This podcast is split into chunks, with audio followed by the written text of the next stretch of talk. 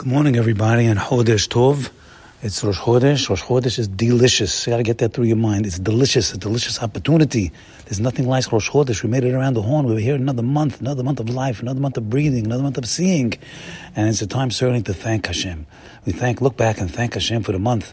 Marabu ma'asecha Hashem. We said it in the Barchi Nafshi.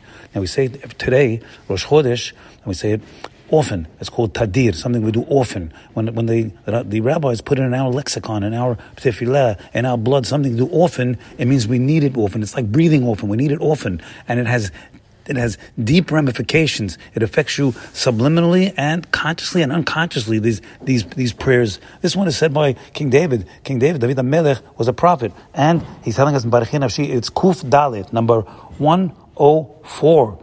Tehilim number 104. Check it out. And there's 103 before this one, but here's one 104, and it's very long.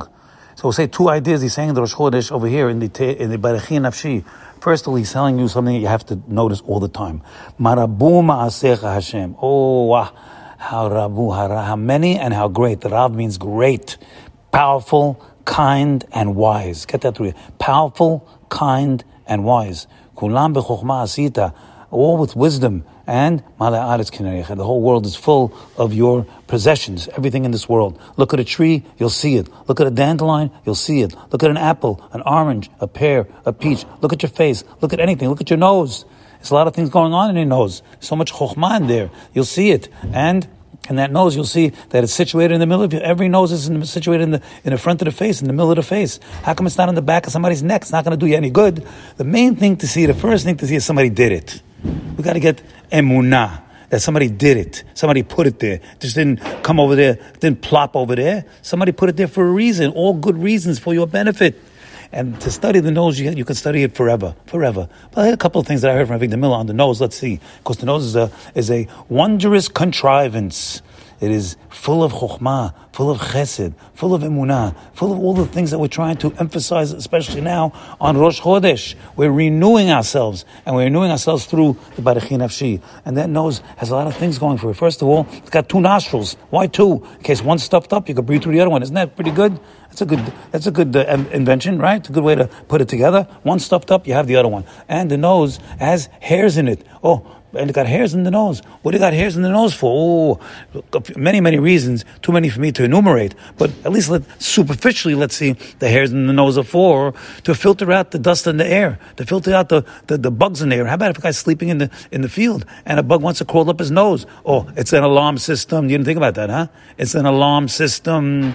It's going to shake you. It's going to wake you up because you don't want a bug in your head. A bug in your head is a very big danger. You want to get a caterpillar crawling into your cranium now. No, but that hair is going to wake you up. It's going to tickle your nose, and that those hairs is mucus. There's mucus in the nasal passage. That mucus also, it's sticky. It's going to stick out. It's going to adhere itself to any dust and things like that that's going in. It's going to stick it out in the nose. It actually you breathe. It goes through a long canal, and it's circuitous, and that air doesn't go. You shouldn't breathe through your mouth because cold air is injurious to your lungs. So you breathe through your nose when you're outside in the cold. It warms up the air. Those hairs also warm up the air. Think about that. That is marabum asecha. And then finally it gets to your lungs.